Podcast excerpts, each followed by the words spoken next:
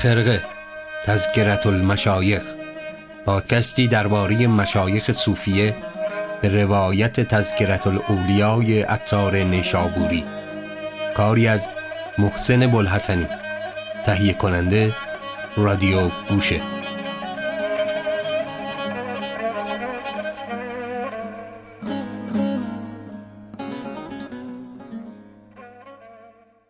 سلام. من محسن بلحسنی هستم و اینجا پادکست خرق است.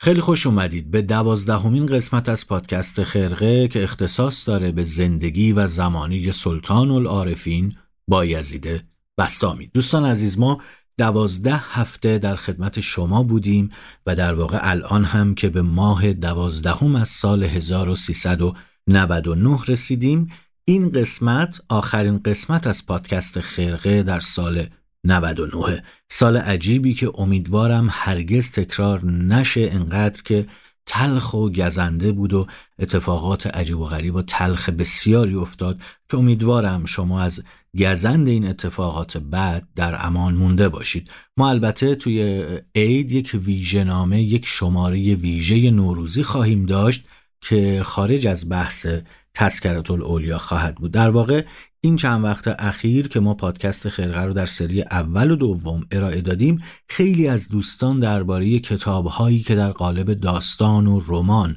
درباره زندگی شمس تبریزی مولانا و کیمیا خاتون نوشته شده سوال می‌کردن. من هر جا که امکانش بود به این سوالات پاسخ دادم اما ترجیح دادم که همه این سوالات رو و همه این ابهامات رو و آنچه که شما دوست داشتید و دوست دارید بدونید رو در قالب یک ویژنامه نوروزی با بررسی تطبیقی و در واقع گذرا روی کتابهایی مثل ملت عشق، کیمیا خاتون و کتاب های خانم نهال تجدد در واقع یک بررسی داشته باشیم همونطوری که گفتم و ببینیم این کتاب ها با چه نگاهی نوشته شده اند و آیا قابلیت استناد دارند یا خیر. به هر صورت موضوع ویژنامی نوروزی ما این خواهد بود و دوستان عزیز من در رادیو گوشه حتما زمان انتشارش رو اطلاع رسانی خواهند کرد و حتما شما همراه ما خواهید بود. با این مقدمه بریم و شروع کنیم و زندگی بایزید بستامی رو با هم مرور کنیم.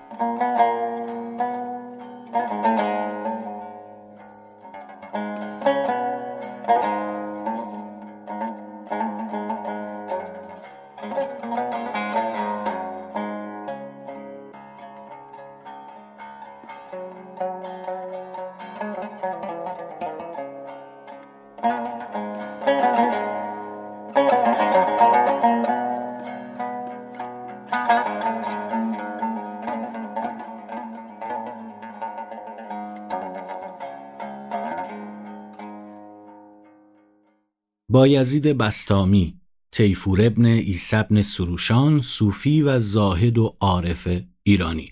بنا به منابع مختلف زندگی نامه آقای بایزید بستامی در تولدش و در تاریخ تولدش اختلافاتی وجود داره و خیلی متقن نیست. اما گفته میشه که جدش سروشان از زرتشتیان بستام بود که بعدا به اسلام گروید. بریم و روایت آقای شفیعی کتیانی بزرگوار رو در تصیح خودشون از تذکرت الاولیا چند خطی بخونیم در ذکر و زندگی بایزید بستامی و بعد ادامه بدیم داستان سلطان العارفین رو.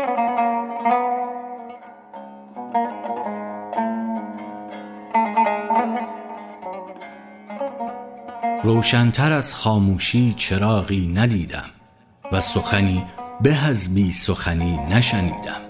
مرغی گشتم چشم او از یگانگی پر او از همیشگی در هوای بی چگونگی می پریدم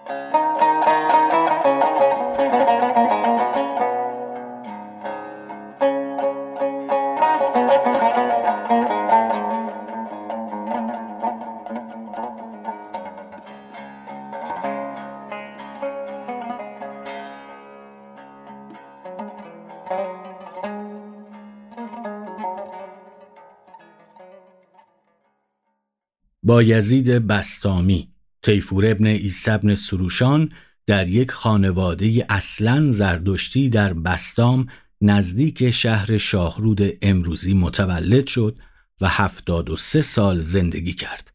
از جمله مسائل مشهور در زندگی او یکی این است که وی چندی سقای سرای امام جعفر ابن محمد صادق بوده است. قرائن تاریخی این مسئله را رد می کند. در مجموعه تاریخ زخت و تصوف اسلامی با یزید اگر نخستین و برجسته ترین فرد نباشد یکی از دو سه چهره نادر است. حجویری که به تصور خودش نوعی تقسیم بندی میان مذاهب صوفیه کرده گروهی را تیفوریه یا تیفوریان نامیده و ایشان را صاحبان سکر خوانده است که سکر و سرمستی بر ایشان غالب است و آنان را پیروان بایزید بستامی می‌داند. این روایت کوتاه آقای شفیع کتکنی بود در تصیح خودشون در زندگی نامه بایزید بستامی. بریم و ادامه این قسمت رو با هم پیش بگیریم.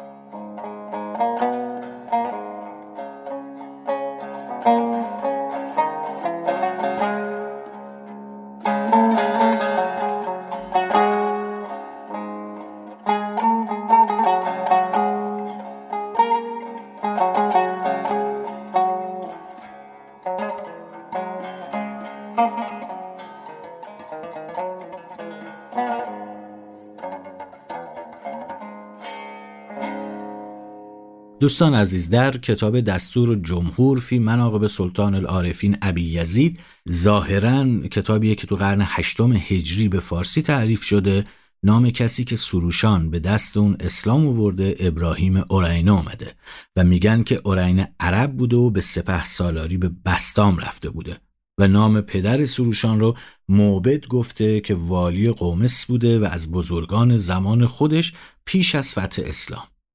جنید عارف و صوفی قرن سوم شاید قدیمی ترین کسی باشه که از بایزید بستامی حرف زده و شطیات بایزید رو تفسیر کرده. برخی از این تفاسیر رو ابو نصر سراج توسی در کتاب خودش عنوان کرده و به گفته اون جنید هم کتابی در تفسیر کلام بایزید داره کتابی که ما از اون تقریبا بی اطلاعیم جنید میگه که حکایات از ابو یزید مختلفه و کسانی که سخنان اونو شنیدن و نقل کردن هم با همدیگه اختلاف نظر هم در روایت دارن هم در اقوال.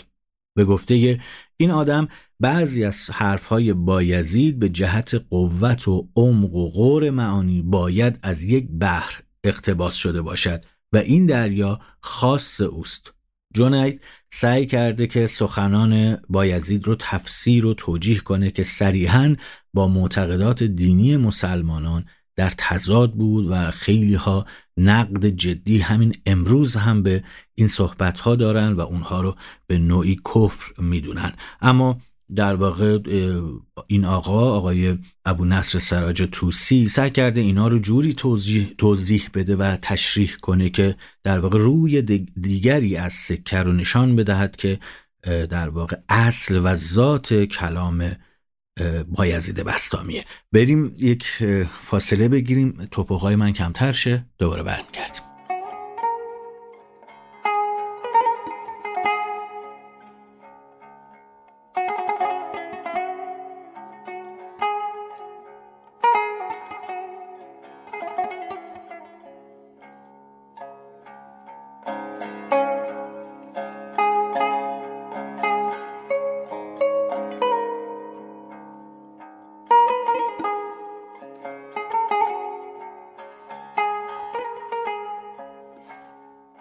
جنید بغدادی دوستان اینطوری توضیح میده که معانی سخنان بایزید خود بایزید رو هم غرق در خودش کرده و در واقع دیگرانی که بعدها شنیدن این سخنان رو باعث شده که این دیگران از حقیقت سخن بایزید باز بمونن و به اون ظاهر سخنان با یزید اکتفا کنن و دلیل و برهان روی اون حرف ها بیارن. در صورت که این حرف ها زائیده لحظات خاصی بوده که با یزید در معانی حقیقت دوچار و غرق شده بوده. به هر صورت با یزید بستامی کسیه که در واقع مرید کسی نبوده یا اونطوری که گفته شده به صورت جدی و رسمی با کسی نبوده اما از بسیار بسیار بزرگان فیض برده که حالا در ادامه بهش می‌پردازیم. چهره ای که با یزید داره در تاریخ عرفان ما چهره یگانه ایه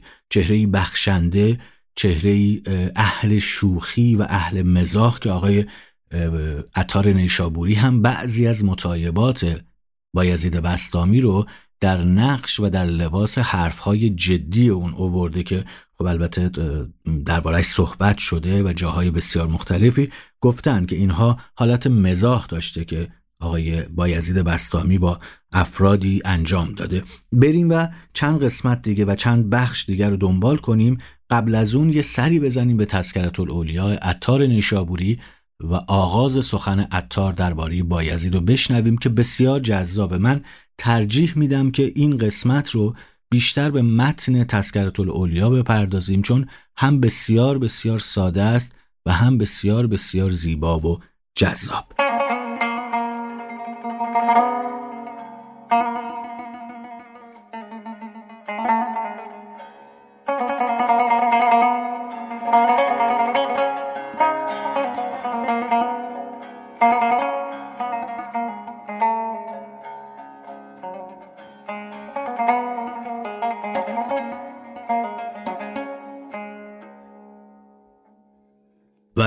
آخر آن سلطان العارفین آن برهان المحققین آن خلیفه الهی آن دعامه نامتناهی آن پخته جهان ناکامی قطب حقیقی با یزید بستامی رزوان الله اله اکبر مشایخ بود و اعظم اولیا بود و حجت خدای بود.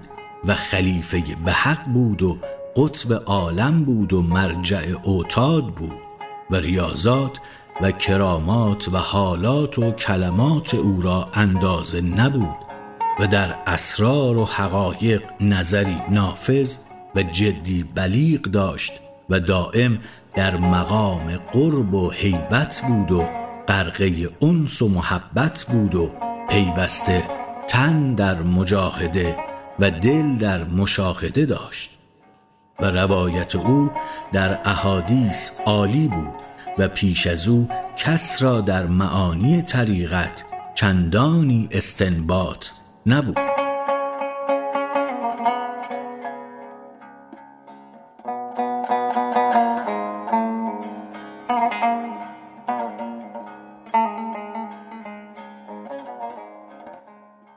خیلی خوب توضیح میده آقای عطار نیشابوری و در واقع زندگی بایزید بستامی رو و اینکه از زردشتیان بودن رو خود تذکرت الاولیا و عطار نیشابوری هم ذکر می‌کنه در واقع درباره بایزید اطلاعات. اگرچه درباره زمان تولدش گفتیم نیست اما درباره مسیر زندگیش و گوشه های از زندگیش به قدر کافی اطلاعات هست.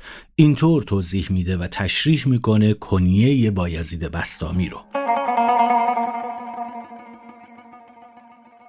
جد وی گبر بود و از بزرگان بستام یکی پدر او بود. واقعه او با همبر بوده است از شکم مادر. چنان که از مادر خیش نقل کند که هرگاه که لغمه به شبهت در دهان نهادمی تو در شکم من در تپیدن آمدی و قرار نگرفتی تا آن لغمه نینداختمی. و صدق این سخن آن است که از شیخ پرسیدند که مرد را در این طریق چه بهتر؟ گفت دولت مادرزاد گفتند اگر نبود؟ گفت دلی دانا. گفتند اگر نبود گفت چشم بینا. گفتند اگر نبود گفت گوش شنوا. گفتند اگر نبود گفت تنی توانا. گفتند اگر نبود گفت مرگ مفاجا.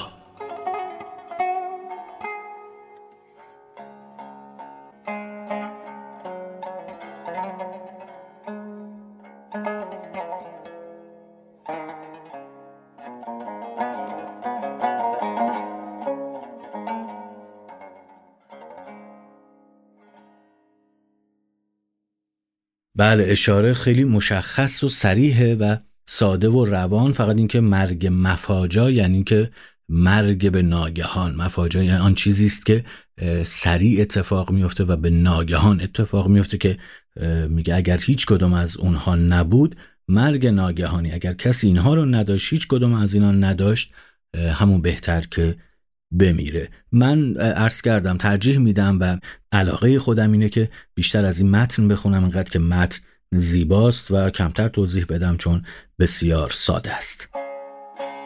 با یزید از بستام برفت و سی سال به بادیه و شام و شامات میگشت و ریاضت می‌کشید و بیخوابی و گرسنگی پیش گرفت و صد و سیزده پیر را خدمت کرد و از همه فایده گرفت.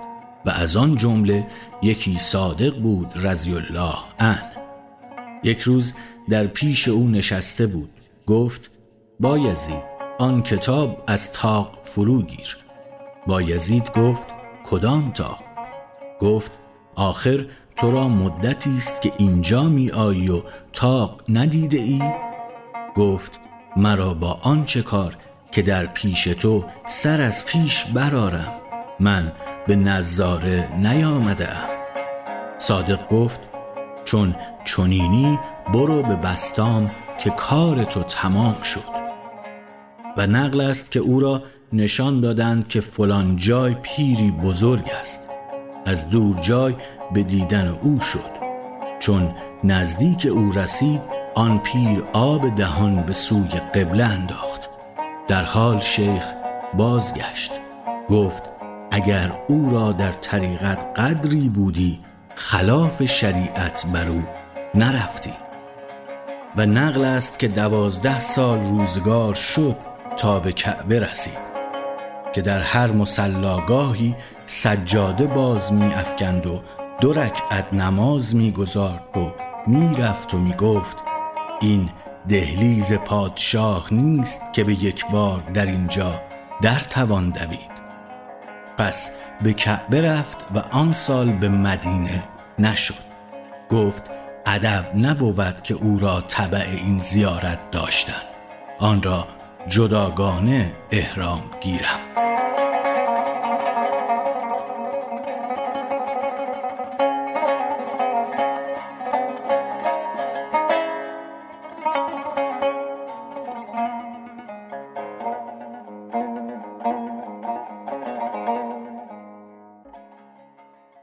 همطوری که عطار نیشابوری هم اشاره کرد با یزید در اوایل عمر خودش و اقصانقات ایران، عراق، عربستان و شام سفر کرد و در هر جایی در واقع با دیده تیزبین خودش چیزی یاد گرفت و آموخت. همطور که میگم اشاره هم کردیم برخی هم نوشتن از جمله عطار که به محضر امام جعفر صادق علیه السلام هم رفته بود. به روایت سهلگی دو سال برای امام صادق سقایی کرد و در دستگاه امام او را تیفور و سقا میخواندند. تا آنکه امام جعفر صادق بهش رخصت داد که به بستان برگرده و خلق رو به خدا دعوت کنه.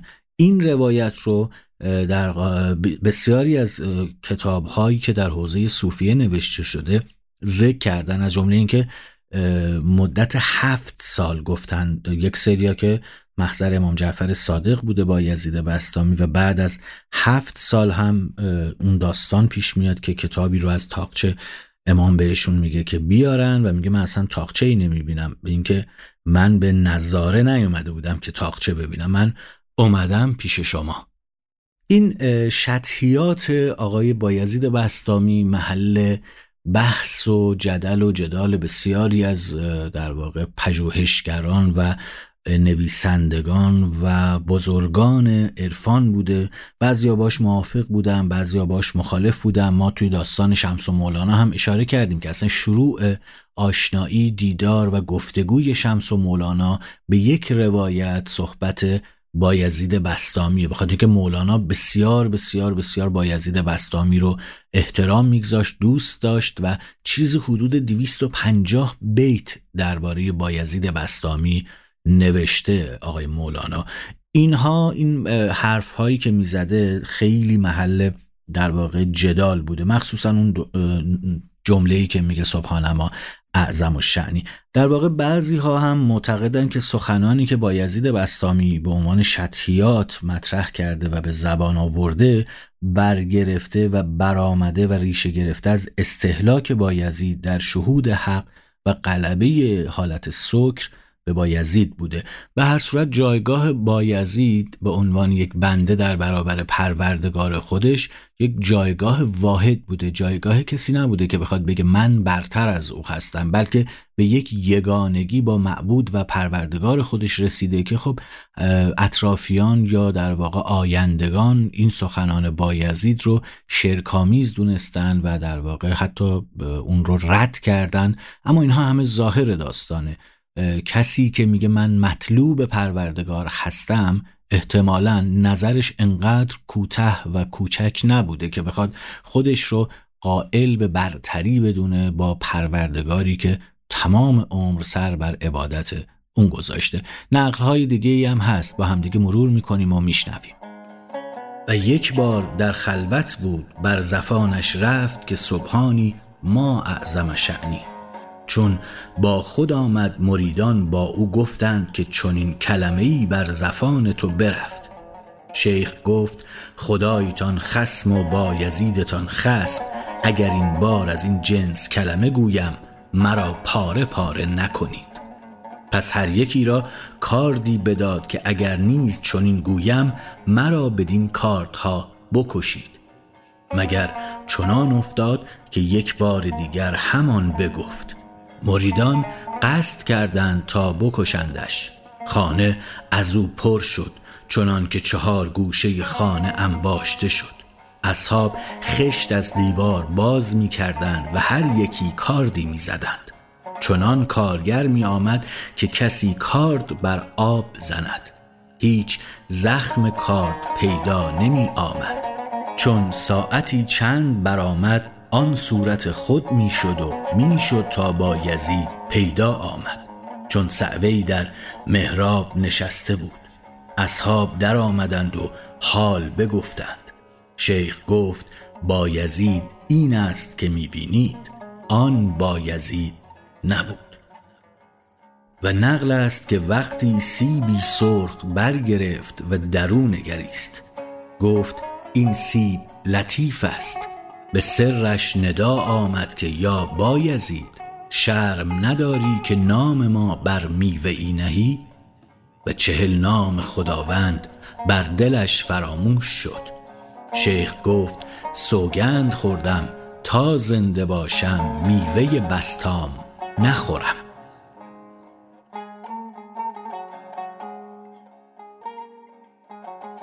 در شرح حال بایزید دوستان نوشتن که عبادت بایزید برخلاف بسیاری دیگه خیلی زیاد نبود و کسی در این باره از اون می‌پرسه و بایزید خشمگین میشه و میگه زهد و معرفت از من منشعب میشه. همچنین میگن که زنون مصری سجادهی برای بایزید میفرسته. بایزید سجاده رو پس میده برمیگردونه و میگه من سجاده نمی‌خواهم. متکایی بفرست تا بران تکیه کنم. به صورت این نکته یکی از داستانها و یکی از چیزهایی رو که به ما میگه اینه که زنون مصری و بایزید در واقع همدوره نبودن خیلی نزدیک نبودن. زنون 245 از دنیا میره و به همین دلیل هم خیلی نمیشه. در واقع به این روایت استناد کرد مگر اینکه ما کسی رو به عنوان در واقع شخصی به اسم این داشتیم یا با این عنوان داشتیم که این هم بعیده. بریم و ادامه بدیم و از خود کتاب تذکرت الاولیا ذکرهایی رو بخونیم. و نقل است که شیخ چهل سال در مسجد مجاور بود. جامعه مسجد جدا داشتی و آن خانه جدا و آن تهارت جدا. و چهل سال پشت به هیچ دیوار باز ننهاد مگر به دیوار مسجدی یا به دیوار رباتی گفت خدای از ذره ذره باز خواهد پرسید. این از ذره بیشتر بود. و گفت چهل سال آنچه آدمیان خورند نخوردم. یعنی قوت من از جای دیگر بود. و گفت چهل سال دیدبان دل بودم و چون بنگریستم زنار مشرکی بر میان دل دیدم. و شرکش آن بود که به جز حق التفات کردی که در دلی که شرک نماند به جز حق هیچ میلش نبود. تا به چیزی دیگرش میل است شرک باقی است. و گفت چهل سال دیدبان دل بودم چون نگاه کردم بندگی و خداوندی هر دو از حق دیدم و گفت سی سال خدای را می طلبیدم چون بنگریستم او طالب بود و من مطلوب بودم. و گفت سی سال است تا هر وقت که خواهم که حق را یاد کنم دهان و زبان به سه آب بشویم تعظیم خداوند را.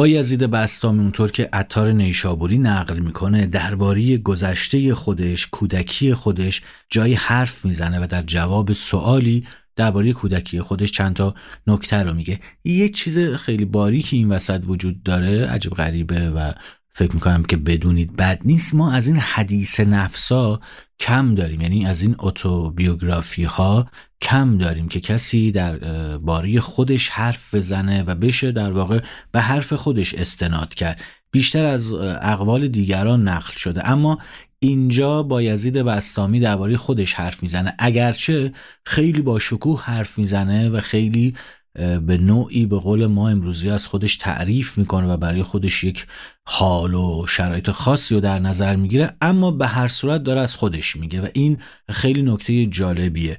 بریم بشنویم این تیکه ای که درباره کودکی خودش حرف می‌زنه و به این سوال جواب میده که کسی ازش می‌پرسه چطور به این درجه و مقام رسیدی و اون ریشه آن چیزی که با یزید بستامی شده رو در کودکی خودش می‌دونه و تعریف می‌کنه. و نقل است که کسی پرسید که این درجه به چه یافتی و بدین مقام به چه رسیدی؟ گفت شبی در کودکی از بستام بیرون آمدم.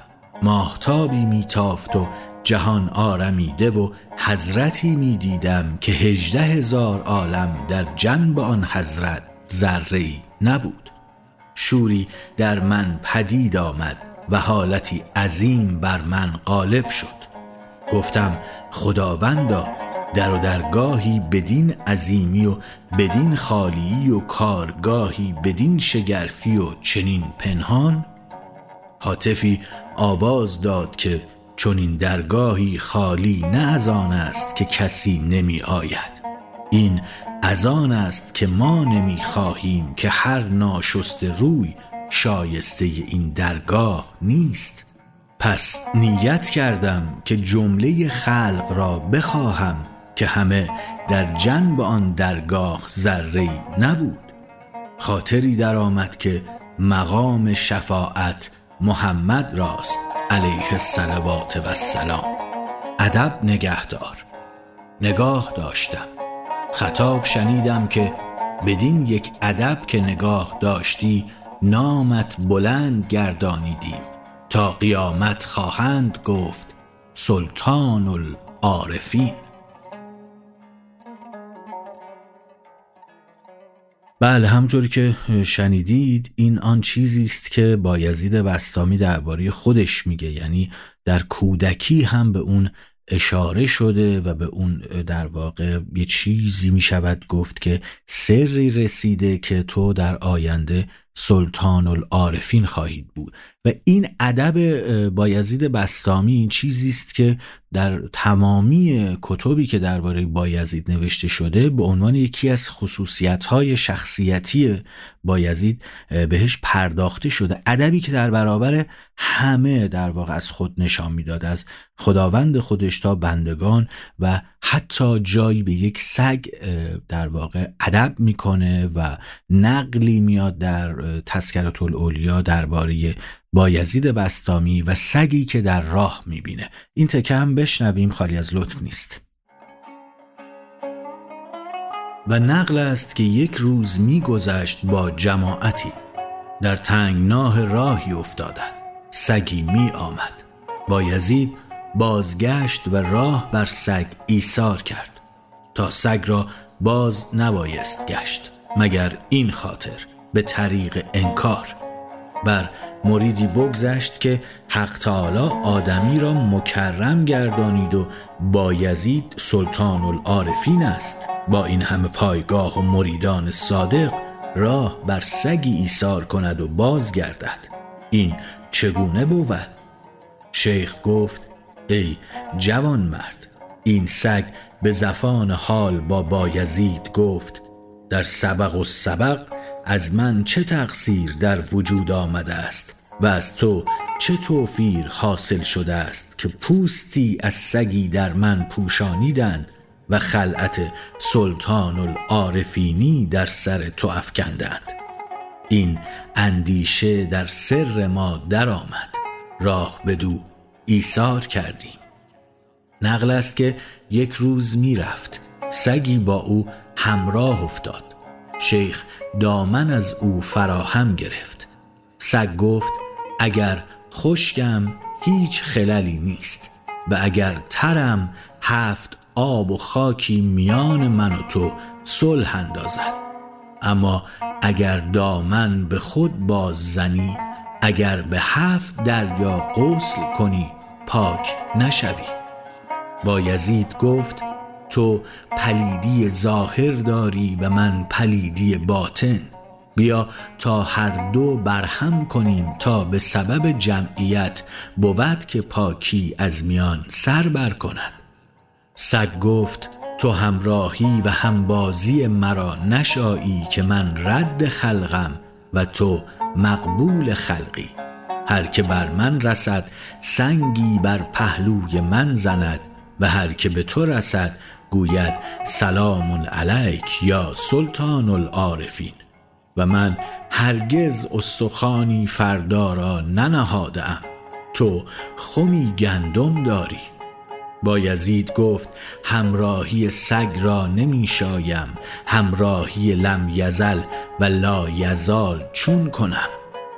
سبحان آن خدایی که بهترین خلق به کمترین خلق پرورش دهد. پس شیخ گفت دلتنگی بر من درآمد و از طاعت نومید شدم. گفتم به بازار شوم و زناری بخرم و بر میان بندم تا ننگ من از میان خلق برود. بیرون آمدم و طلب می کردم مردی را دیدم. زناری آویخته. گفتم این به یک درم بدهد. گفتم به چند دهی؟ گفت به هزار دینار. من سر در پیش افکندم. حاطفی آواز داد که ندانستی که زناری که بر میان چون توی بندد به هزار دینار کم ندهند؟ گفت دلم خوش گشت. دانستم که حق را عنایت است.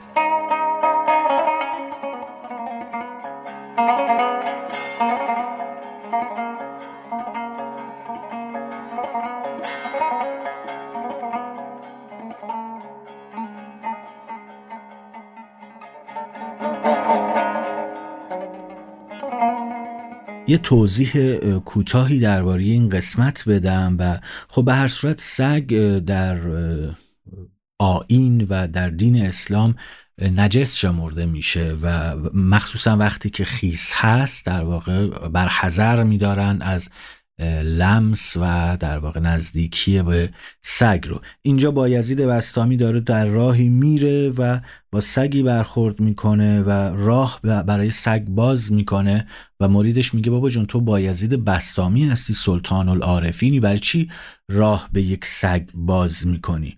میگه که یک سری یک چیزی به خاطرم گذشت و اون این بود که سگ به زبان حال صحبت کرد و گفت خب از روز من چی کار دارم؟ من چه گناهی کردم که از روز ازل لباس و ردا و پوست سگی بر من پوشیدن و بر تو پوست و ردا و عنوان سلطان العارفینی. میگه این رو که به ذهنم گذشت راه باز کردم و ادب گذاشتم جلوی این سگی که در واقع بسیار بسیار در ظاهر کمتر از منه.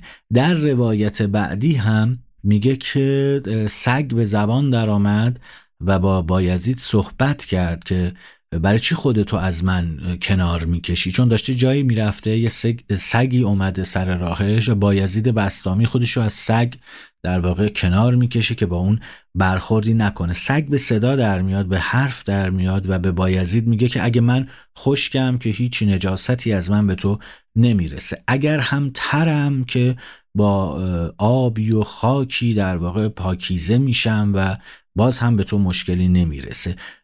ولی تو اگر دامن خودت این لباس خودت رو اون تصویری که در واقع اتفاق میفته رو روایت می‌کنه که بایزید لباس خودش رو به قول امروزی ها ور میچینه لباس خودش رو جمع می‌کنه که نخوره. میگه ولی اگر تو دامن خودت رو به خودت بزنی با هفت آب دریا هم پاک نمیشه. بایزید به سگ میگه که تو پلیدی ظاهر داری و من پلیدی باطن. بیا این دوتا رو با همدیگه به قول بچه های امروز شعر کنیم با همدیگه قاطی کنیم. بلکه یک پاکی ازش سر بزنه. میگه که نه من سگم و نمی‌تونم با تو همراه و همبازی بشم. تو رد تو قبول عالمی قبول خلقی و من رد خلقم به صورت نکته قشنگی میگه اون نکته ای که شمس تبریزی هم بهش اشاره می‌کنه که میگه من هر روز از خونه که می‌خوام بزنم بیرون یک لغمه می‌ذارم توی دستم توی آستینم و در واقع میگم که ای لغمه اگر لغمه دیگه ای به دست اومد که تو رستی اگر هم که نه تو هستی. سگ هم همینو میگه. میگه من به یک تکه استخوان دلخوشم و به هیچ عنوان به خمی گندم نه فکر می‌کنم نه به فردا. و در واقع این نکته نکته مهمیه که میگه اینقدر تحت تاثیر قرار می‌گیره از این سر رو در واقع این مکالمه و این داستانی که بین خودش و سگ اتفاق میفته و اینقدر خودش رو کمتر می‌دونه و در واقع از خودش ناامید میشه که میره زنار در واقع شرک ببنده زنار کافری ببنده و میره بازار. میره بازار و می‌بینه یک زنار مثلا یک درمی رو هزار دینار طرف می‌خواسته بفروشه و متوجه میشه که خدا بهش نظری داشته و اصلا قرار نیست که زنار ببنده. قصه های بسیار درجه یکی داره. ذکر بایزید بستامی در تذکرت الاولیا داستاناش خیلی قشنگه. واقعا خیلی مهم نیست برای من و شما که چه کسی چه روزی به دنیا آمده چه روزی از دنیا رفته یا در واقع نظر فلان کسک دربارش چی بوده یا چیزهایی از این دست خیلی اکادمیکن دانشگاهی هن. به درد زندگی ما نمی‌خوره که در صفحه فلان کتاب فلان چه نقلی هست چه انتقادی هست چه موضوعی هست منظورم این که اساس اون زندگی مهمه. اساس این زندگی هاست که می‌تونه برای ما یک درسی داشته باشه. مثلا از کبر و غرور و خودپرستی ما یه ذره کم کنه. از تخریب دیگران از بی احترامی نسبت به دیگران از خود بزرگ شمردن خودمون در برابر جهان هستی و آدمهاش. یه کمی ما رو جدا کنه کمی ما رو دور کنه و همین روایت هاست که به ما میگه که در واقع راه انسان بودن چیه؟ حالا بایزید بستامی می‌خواهید باشید یا یک انسان خیلی خیلی معمولی. اینا این داستانهایی که برای ما این درس های عبرت آموز داره و به نظر شخص کم بنده اینها هستند که مهمه. وگرنه همه آدم ها به قول فروغ فرخزاد یه روز یک جایی به دنیا آمدن و یه روز یک جایی از دنیا رفتن. این کیفیت مهمه. مهم این کیفیت اون آدمه. وگرنه مولانا شمس و تمام این هفتاد و دو ذکر و هفتاد و دو آدمی که عطار نیشابوری اوورده و دیگرانی که بعدا اومدن و برای ما آشنا هستن خودشون برای خودشون زندگی کردن و برای خودشون این کیفیت رو به دست آوردن. مهم اینه که ما چه درسی از اینها می‌گیریم. مهم اینه که داستان زندگی اینها چه تأثیری در ما می‌ذاره که یک ذره انسانتر یک ذره به قول معروف آدمتر باشیم. بریم به جای اینکه به ذکرها و در واقع به چه کرد و کجا بود و کجا رفت و چطوری در واقع غذا خورد بریم از ذکرهای بایزید بستامی یک چند تکی بیاریم و با هم بخونیم که شاید به درد کسی خورد. بایزید بستامی زیارتگاهش در بستام زیارتگاه عاشقان و اهل دل و بسیار بسیار اونجا در واقع مراسم های مختلفی برگزار میشه و همه اینها همه اینها برای اینه که آدم های بهتری باشیم. همه اینها آمدند که ما آدم های بهتری باشیم. سخن رو کوتاه کنم بریم چند نقل دیگه از بایزید وستامی با هم بخونیم. و گفت به صحرا بیرون شدم. باران عشق باریده بود و زمین تر شده. چنان که پای مرد به گلزار فرو شود پای من به گلزار عشق فرو شد. و گفت از نماز جز ایستادگی ندیدم و از روزه جز گرسنگی شکم ندیدم. اینچ مراست از فضل اوست نه از فعل من. پس گفت به جهد و کسب دیهی و کلاته حاصل نتوان کرد. و آن حدیث بیش از دکون است. لیکن بنده نیک بخت آن بود که می رود.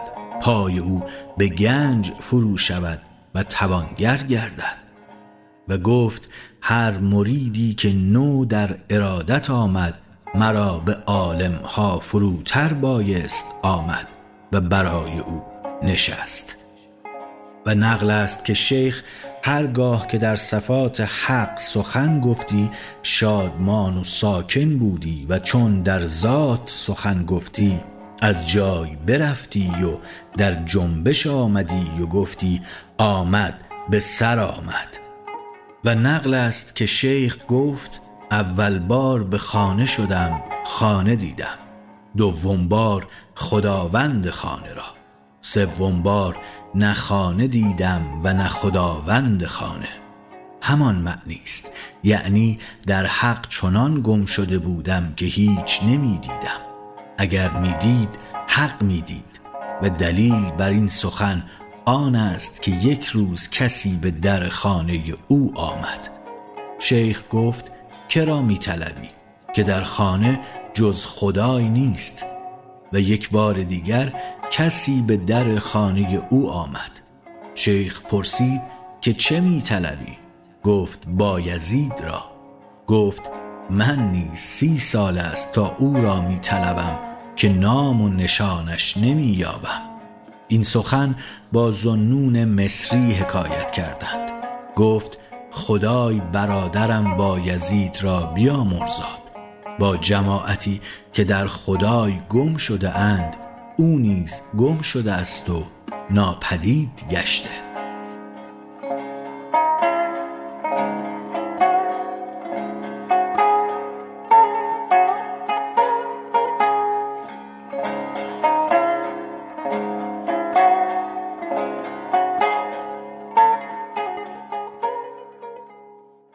خیلی خوب دوستان حدیث مفصل شد و این قسمت طول کشید. بریم و به عنوان خاتمه نقلهایی رو در مرگ با یزید بستامی و از دنیا رفتنش بشنویم و بعد از اون هم شما رو به خدا بسپاریم.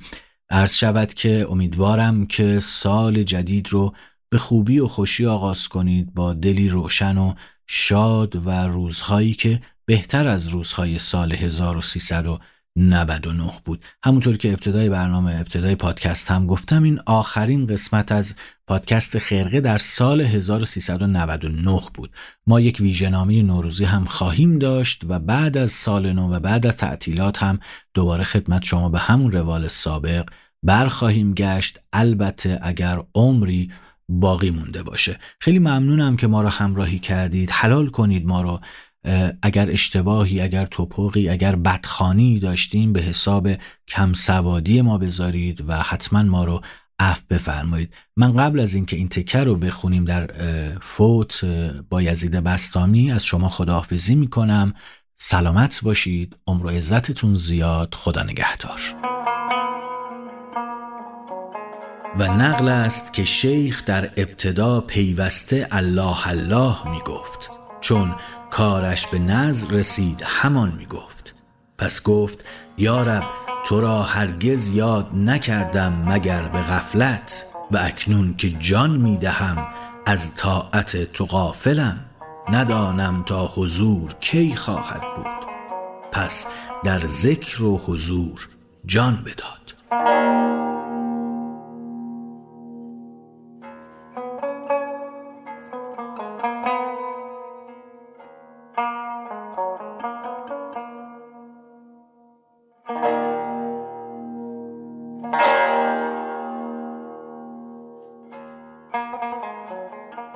خرقه را در وب اپلیکیشن رادیو گوشه به آدرس رادیوگوشه دات بشنوید. در این وب اپلیکیشن پادکست های متنوع کتاب های صوتی و کلاس های آنلاین صوتی در گوش رس شما هستند.